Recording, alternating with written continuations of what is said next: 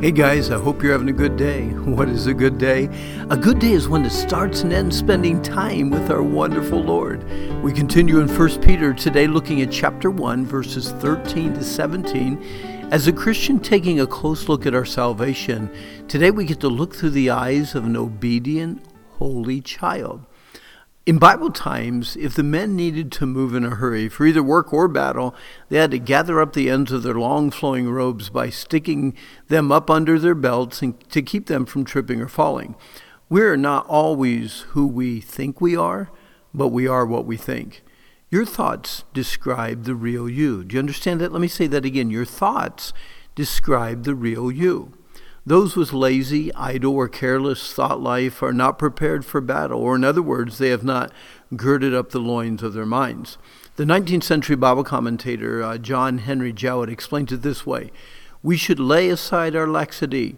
Life should not be spent in idle reverie. Our movement should not be careless, sauntering. Our rest should not be thoughtless lounging. Life should be characterized by clear sight definite thought, eager purpose, and decided ends. Be sober. Sober mindedness involves both self control and clear thinking. A Christian should be careful not to allow himself to be intoxicated or controlled by any outside force, whether it be alcohol, pride, anger, bitterness, lust, laziness. Soberness has the connotation of being calm or collected in spirit, which keeps you from losing control of either your thoughts or your actions. So ask yourself, what intense temptations could cause me to lose control? What area of my life is out of control? Do I control my thoughts or do my thoughts control me? Now, Peter encouraged uh, these suffering Christians to hope to the end for the grace that is to be brought unto you at the revelation of Jesus Christ. In other words, believers who are constantly mocked or misunderstood and ridiculed must, must fix their hope fully on the promise of God's grace. By God's unmerited, unearned, undeserved gift of grace to you, He has made it possible for you to spend eternity with Christ.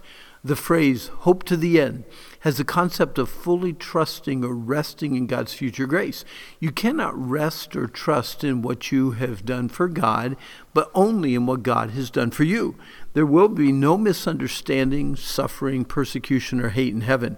With such a promise, you can endure a few years of suffering now. Jesus did. Remember Hebrews 12:2 tells us that Jesus viewed the shameful abuse and ridicule he suffered on the cross as nothing as he obediently gave his life for each of us. Peter is quite adamant that suffering and persecution are never to be used as an excuse for disobedient, unholy behavior. If you're suffering because you are selfish or sinful, you deserve to suffer. But if you're suffering because you're obedient to God, or because you no longer want to be involved in the lustful lifestyle of the past, or because you want to be uniquely identified with a holy, unique, one of a kind God, that's another story. Now, Peter quotes from the Old Testament of Leviticus as he writes this It is written, Be holy, for I am holy. That little three word phrase in the middle of these verses, it is written, reminds us of one of the purposes of the written word of God.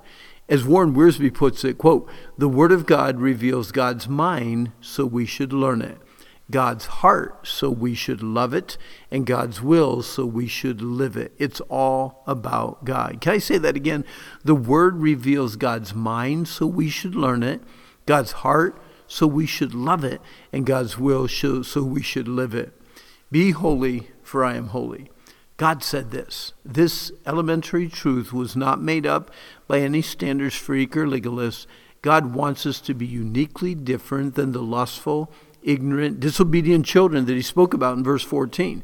Even Micah, the Old Testament minor prophet, caught hold of this truth as he penned uh, chapter 4, verse 5 For all people will walk everyone in the name of his God, and we will walk in the name of the Lord, our God, forever and ever.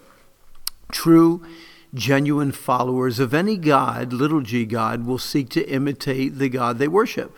They will seek to emulate the character of their God and imitate the goodness of their God. Uh, they want to be just like the God they love. Therefore, I can describe your God by watching your life, and so can your friends. Those who choose to be atheists, they want no model to follow. Those who pretend to be Satanists have chosen a God that allows them to satisfy any selfish or sensual desire they have. God's written word is a perfect description of Jesus, the living word. A careful study of God's word gives us a wonderful, peaceful, joyful model to emulate and imitate. We are to be imitators, followers of God as his dearly loved children. 1 Peter 1:17 gives a balanced view of God. The God we pray to every day has no favorites and promises to judge or reward us according to our works.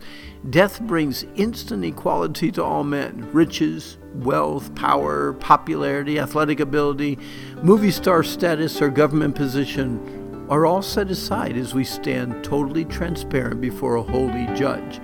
Uh, live the years God gives you with respect and holiness. Life is too short to waste on disobedience and sin. Or, as the little kid's uh, song says, obedience really is the very best way to show that you believe.